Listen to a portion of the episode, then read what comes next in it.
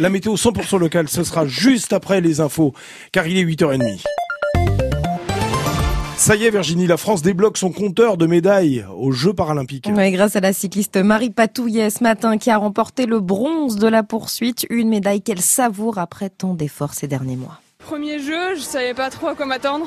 Euh, je m'étais préparée à avoir une bouffée d'émotions hyper forte, ce qui a été le cas parce que je me suis levée ce matin avec euh, l'impression d'avoir le cœur qui va sortir de la poitrine. Je suis hyper fière euh, de cette médaille de bronze. En fait, c'est un peu l'épreuve Covid.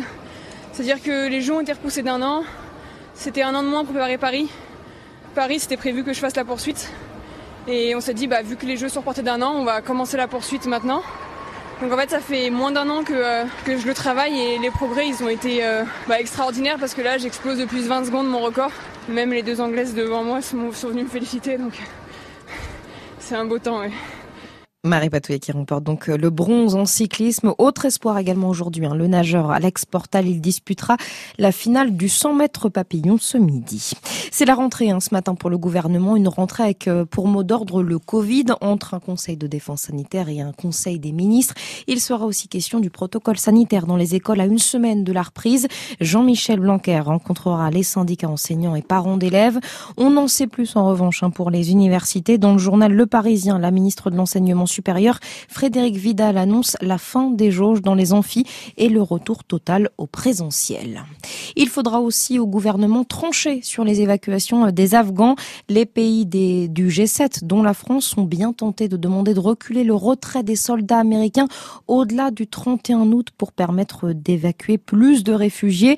Demande rejetée hier par Joe Biden. C'était pourtant la condition sine qua non pour la France qui, face à ce refus, devrait donc stopper les ponts aériens dès demain. Dans le territoire de Belfort, la disparue de Lepuy a été retrouvée hier après-midi. Cette quinquagénaire disparue depuis deux jours a été repérée dans sa voiture sur la commune de Jusset en Haute-Saône, soit à une centaine de kilomètres de son domicile.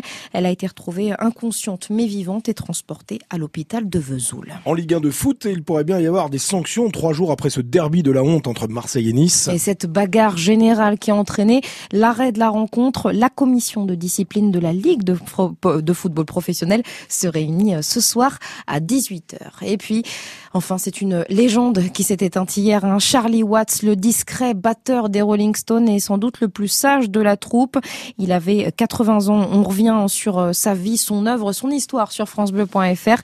Et puis ce matin, on revient aussi hein, sur France Bleu en musique sur sa carrière avec les plus beaux morceaux des Rolling Stones.